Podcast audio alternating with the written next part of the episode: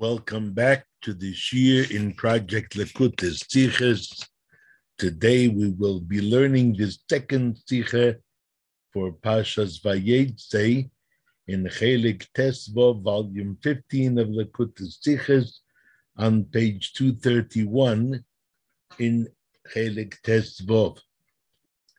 This is a very, very packed Tziche uh, hundreds of details are interwoven,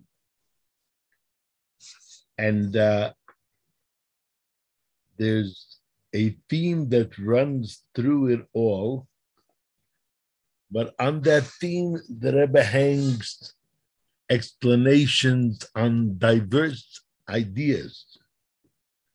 So we're going to focus on the theme and several of the ideas that Rebbe brings out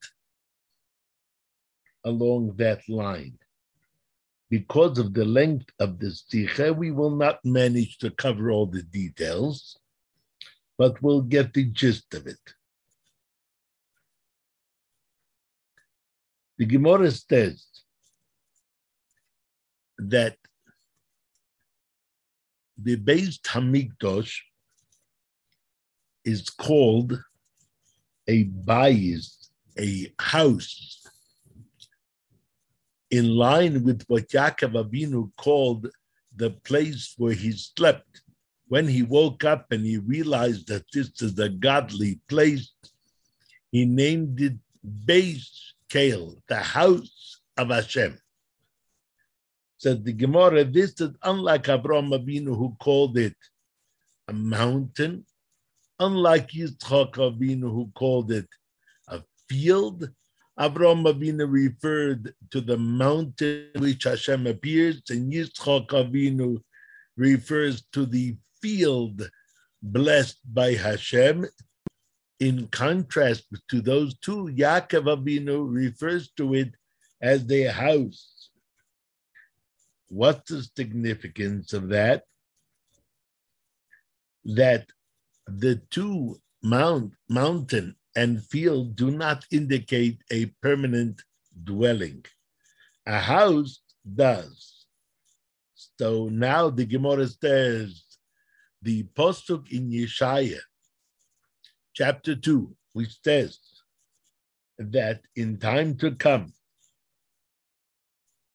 all the nations will, will come to the Beis Hamikdash saying, let us go to Beis Eleke Yaakov. Let us go to the house of the God of Yaakov. Why the God of Yaakov? Because it was precisely Yaakov Avinu who gave it the designation house, unlike Avram Avinu, who gave it the name mountain, and Yitzchok, who gave it the name field. So we need to understand. It would seem that if Yaakov Avinu called the Beis Hamikdash a place of permanent holiness, then it would seem that this ought to be reflected in the kind of life and divine service that Yaakov Avinu practiced. As a matter of fact, of all the three Obois, Yaakov was the least settled, spending years first running away from Esav and then having to be as a fugitive in the home of his uncle Lavan, who harassed him and cheated him. And finally, he has to go back and confront Esav. In fact, the only 17 years of his life which were tranquil were the last 17 years when he was in Egypt, looked after by his son Yosef, who was the viceroy of Egypt. That's it. Throughout his life, he had troubles of various kinds. He was the least settled, the least house like. So, why is it? Said the Rebbe, Let's go back to that postic in Yeshaya, which the Gemara quotes, and let's learn it in full. The postic says, V'holchu amim rabim v'omru, many nations will go and they will stay. L'chu v'nalel, come let us go up el har Hashem, to the mountain of Hashem, el beis eleke Yaakov, to the house of the God of Yaakov, and let him, he will teach us, Hashem will teach us of his ways, the and we will walk in his pathways. That's the postuk. Now the postuk is talking about the Beis Hamikdash Hashlishi, the third Beis Hamikdash, will, which will be rebuilt in the time of Moshiach, and that in fact will be called a bayis, a house because it's permanent. But why is it that this designation of the third Beis Hamikdash as a house is written in the context of many nations saying, Come, let us go up to the house of Hashem? What's the connection between the fact that the Beis Hamikdash is permanent and the fact that many nations will want to travel there? The end of that postuk is a long postuk. So what I quoted, what was quoted in the Sikh until now is the first part. The postuk ends with the famous words, Ki mitzion teitei Torah, because from Zion will go forth Torah teaching, Udevar Hashem, and the word of Hashem will go forth from Yerushalayim.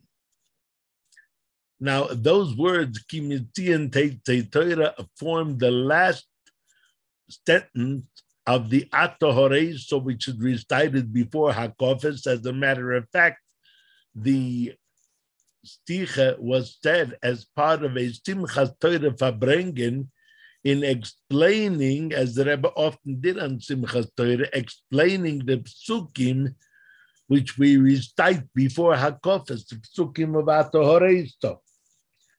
So this is the end of these, the last of the 17 psukim which are recited.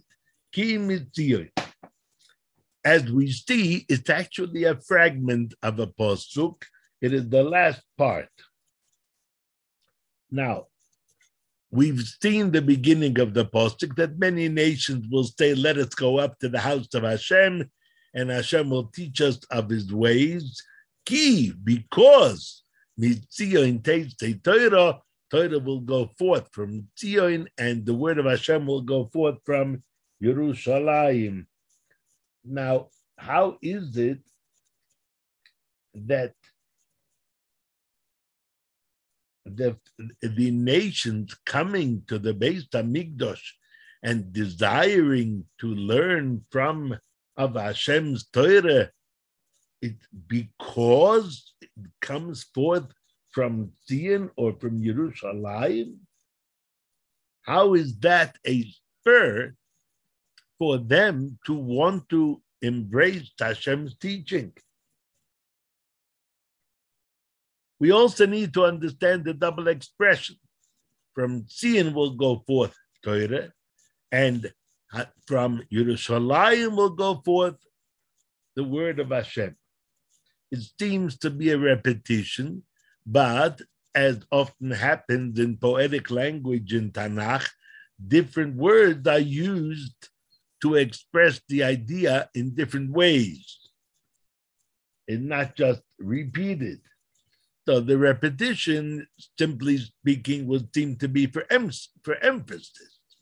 But instead of a straightforward repetition, it's repeated in different words for the beauty of the language. But everything in Torah is precise. It cannot be just a poetic form. Even when it comes to poetry, mamish, the shira, the songs in Tanakh, Rashi always finds a reason for the repetition of words or phrase or phrases. So here too, We have several things which are repeated. We have uh, the the nation saying, "We will go to the house of Hashem. He will teach us of His ways. We will walk in His pathways." And the reason for that is because from Zion comes forth Torah, and from Yerushalayim comes forth the Dvar Hashem, the word of Hashem. So what? Why all this repetition? Says the Rebbe. Let's understand first the difference between the, the term Torah and the term Dvar Hashem. The Gemara says in Mistech the Shabbos that Dvar Hashem zu halocha. The word of Hashem most specifically refers to halacha. Torah, however, is generally speaking all the teachings of the Torah, whether they are the final halacha or whether they are the exploration of the halacha, the arguments about the halacha, the first a priori ideas before we come to the conclusion of what the halacha is. All of them are, are designated as Torah, and when a person learns the idea which first enters the mind of a Tana or an Amoira before he comes to his conclusion, he's certainly learning Torah. He can say a brocha thanking God for giving us his Torah, when he learns that discussion which doesn't remain so, it is rejected afterwards, and the final rule, final ruling is different, but nevertheless, this whole discussion is Torah. So Torah is a broader range, and it includes the opinions of diverse stages, diverse uh, avenues of logic, all of them are embraced by the term Torah. And generally speaking, it means the way people attempt to understand Hashem's will.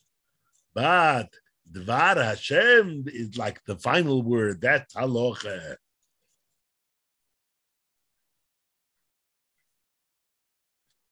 So that's the difference between the two terms, Torah on the one hand and Dvar Hashem on the other. Now we find that the two, the one is which is the discussion of what Hashem wants, and the other, the final ruling, the halacha, are not only different in terms of a person's approach that a person attempts to to arrive at an understanding of what Hashem wants, and all that is included in the term Torah. But Dvar Hashem is the final analysis, the final ruling. So that's the difference in the way a person approaches it.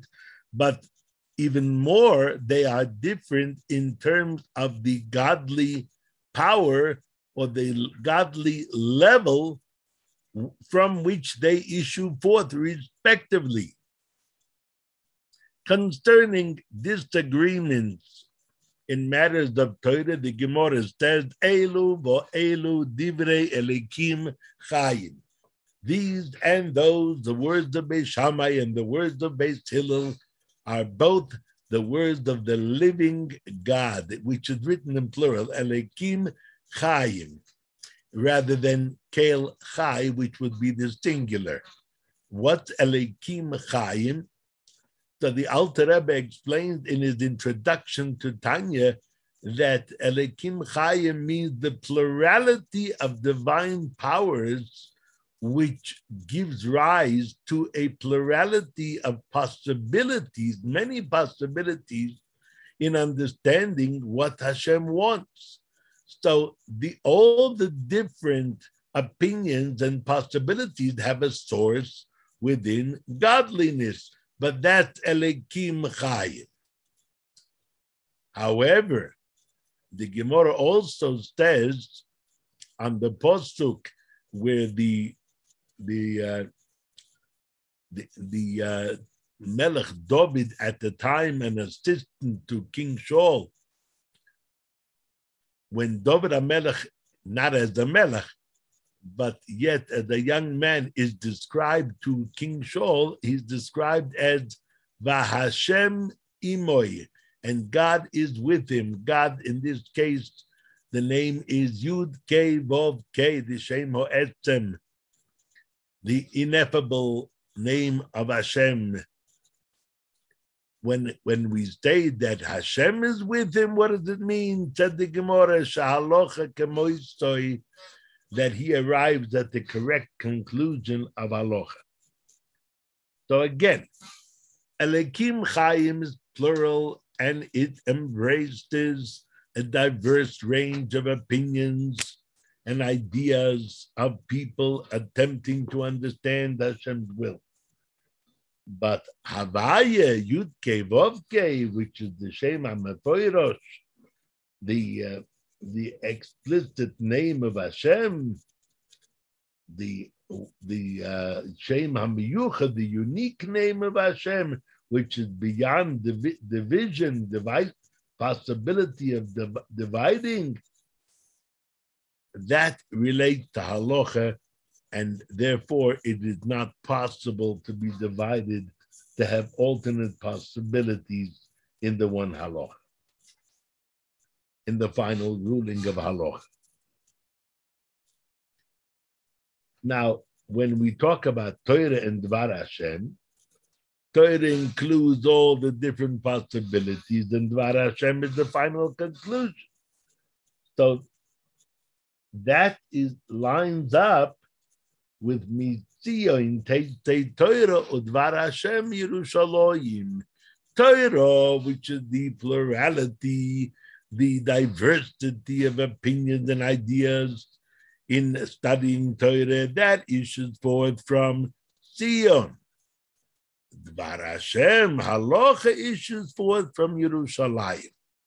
And the Rebbe explains that, of course, Zion and Yerushalayim are two names for the same place. However, they indicate different characteristics. The name Yerushalayim the Gemara tells us, is a combination of two words, Yira Olim, complete and perfect Yira, fear of heaven, complete and, and perfect Bitul, self nullification toward Hashem. Sion is also a lofty name. It indicates a signpost is a tzion.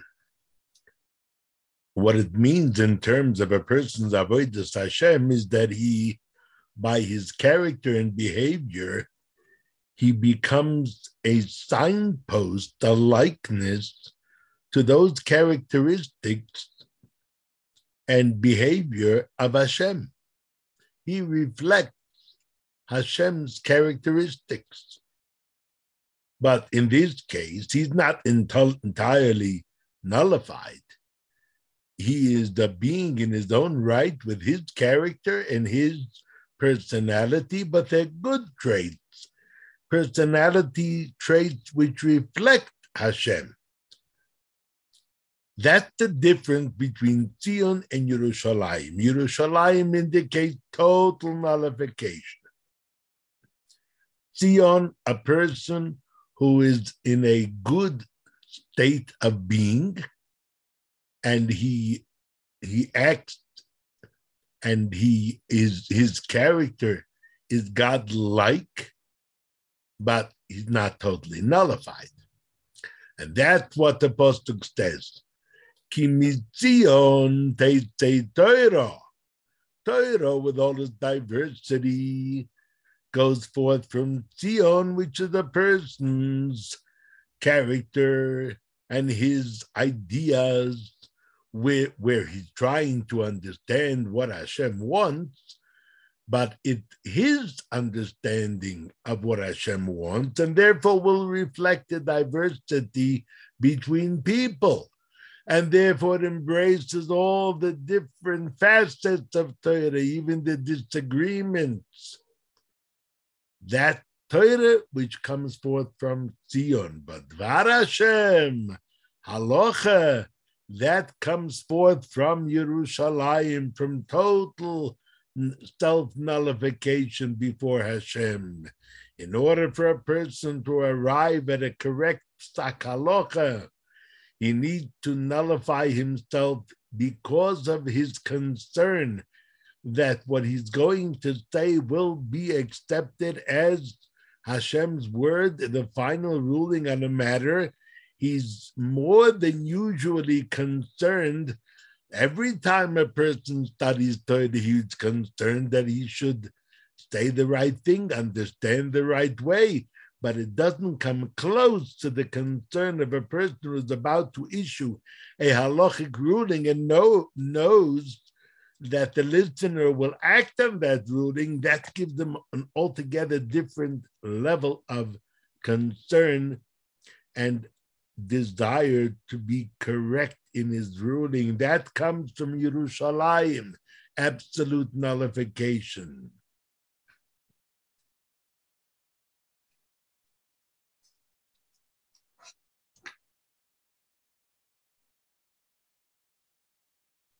the Rebbe goes into an explanation of why at the end of the Atohoresto we say Ki Mitzion Torah, which is only part of an part of that long postuk that was quoted at the beginning of this tzich. So the Rebbe, we can understand that it's because only that part of it is relevant to the introduction to Hakofis. It describes Torah. But why add the word key? The, the key in the original, because in the original explains why will all these nations flow to Jerusalem? They will merge and gather to Jerusalem because the word of Hashem comes from there. But if we're taking only the part of the postic that describes Torah, Mitzion Teitei Torah Udvar Hashem Yerushalayim. Torah goes forth from Zion and the word of Hashem from Yerushalayim. Why add the word ki at the beginning?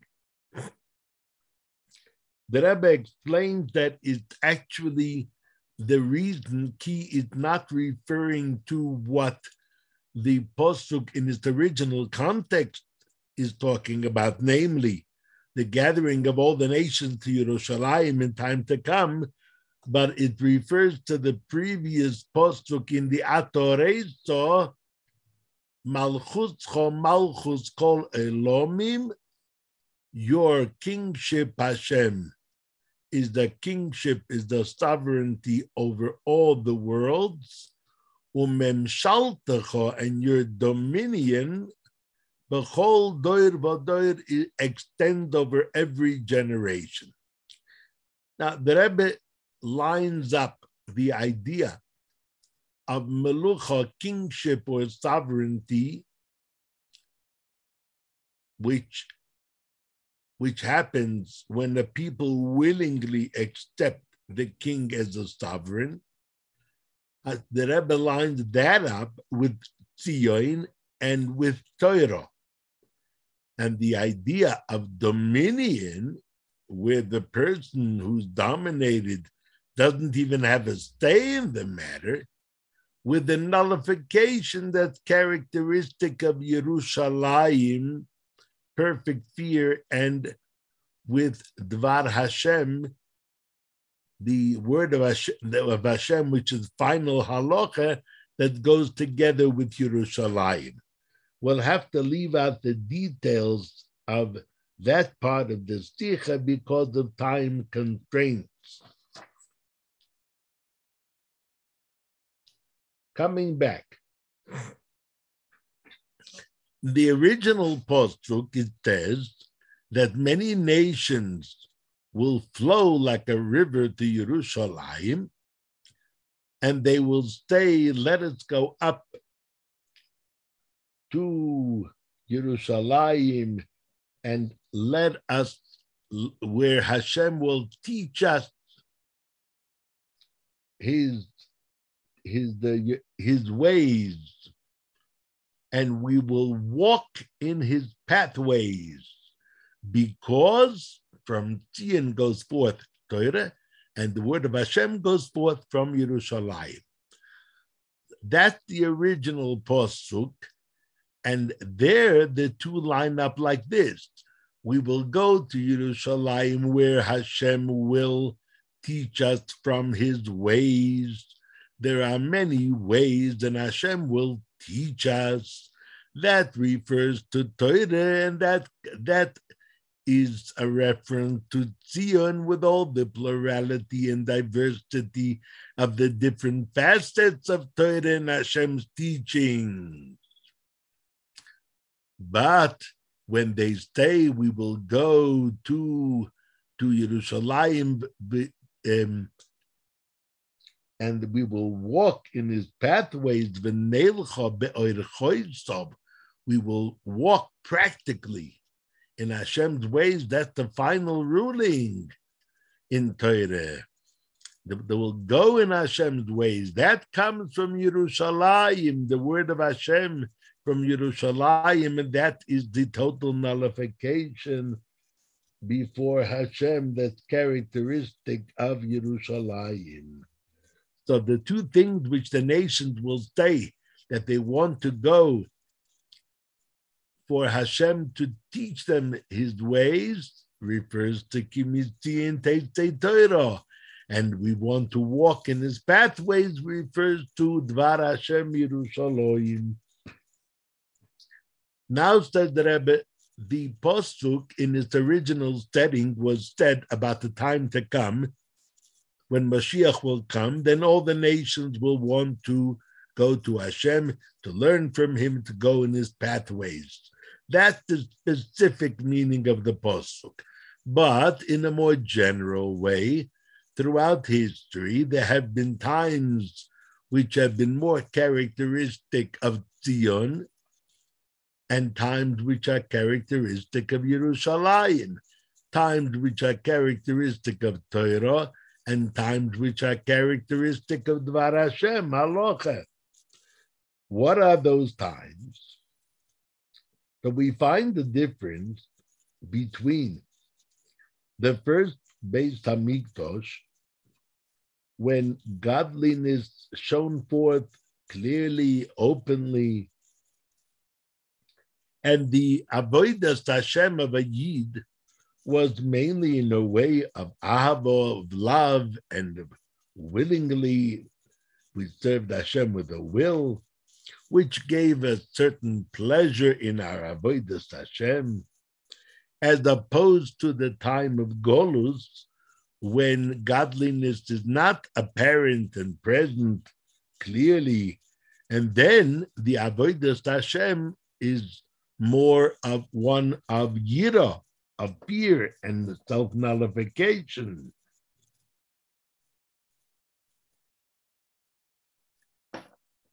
That's the general difference between the time of the Beis Hamikdash and the time of Golus. But even when the Beis Hamikdash stood, there were two Bote Mikdash.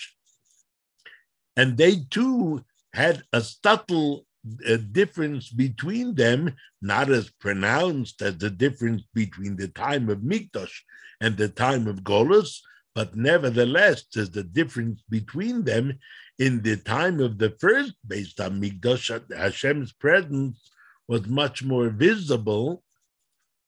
There was the Oren HaKodesh, and uh, many of the holy things which were not present. We'll talk about them in a moment.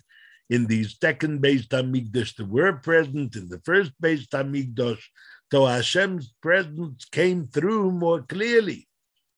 So then the avoid is an avoid of Ava, like Zion. Whereas in the second Beis Hamikdash, when the Oren HaKodesh was no longer there, it had been hidden. And the the the uh, there were five things the staff of Moshe Rabbeinu that he placed, which was an indication of Aharon HaKohen's priesthood, and the um,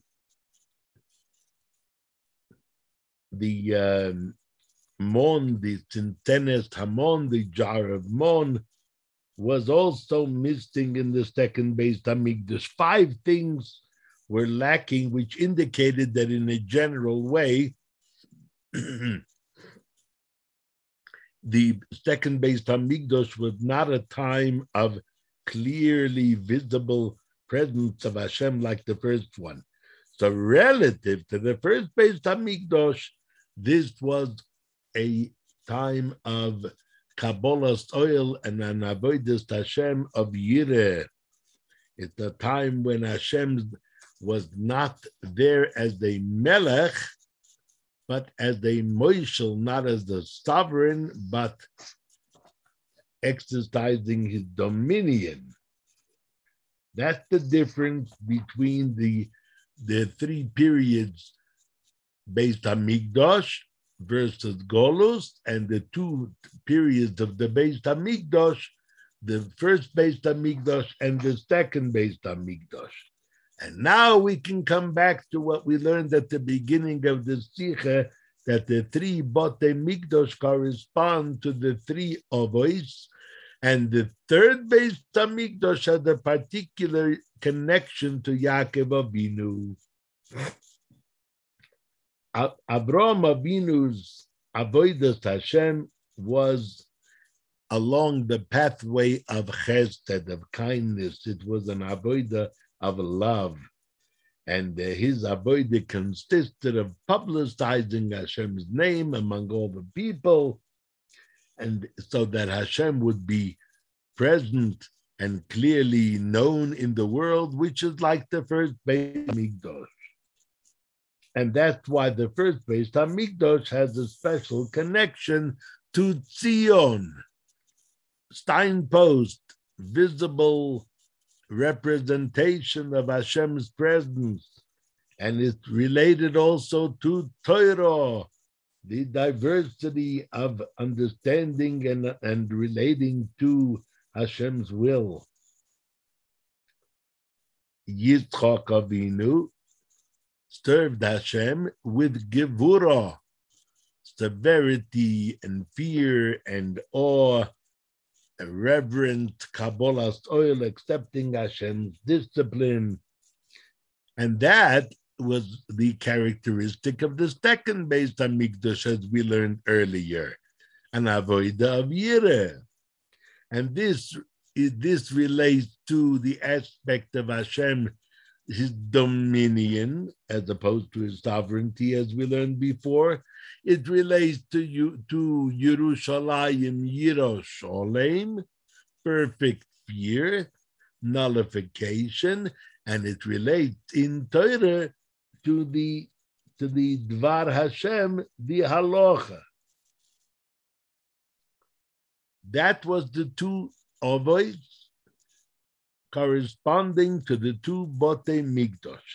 Yaakov Avinu, the choicest of all the Avos, is the mid of Tiferes, the middle line, which embraces both Chesed and Gevurah, both love and fear.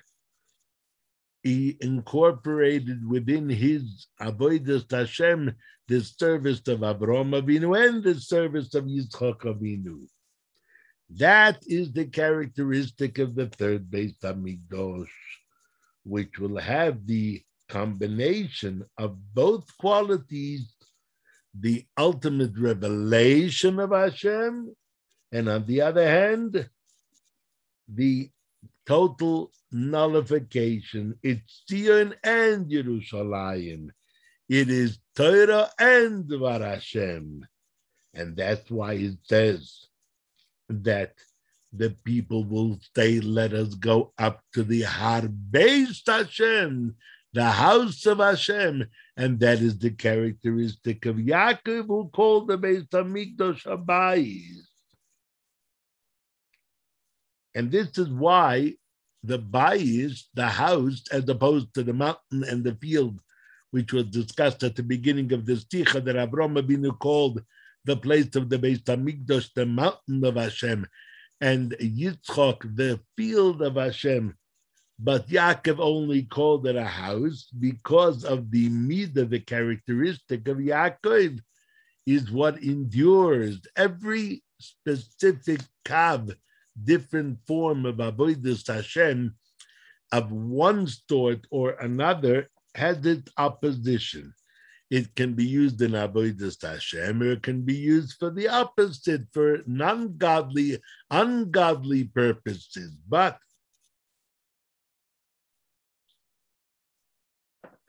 the blend and the harmony of different midas doesn't have an equal in this sitra achra in the ungodly.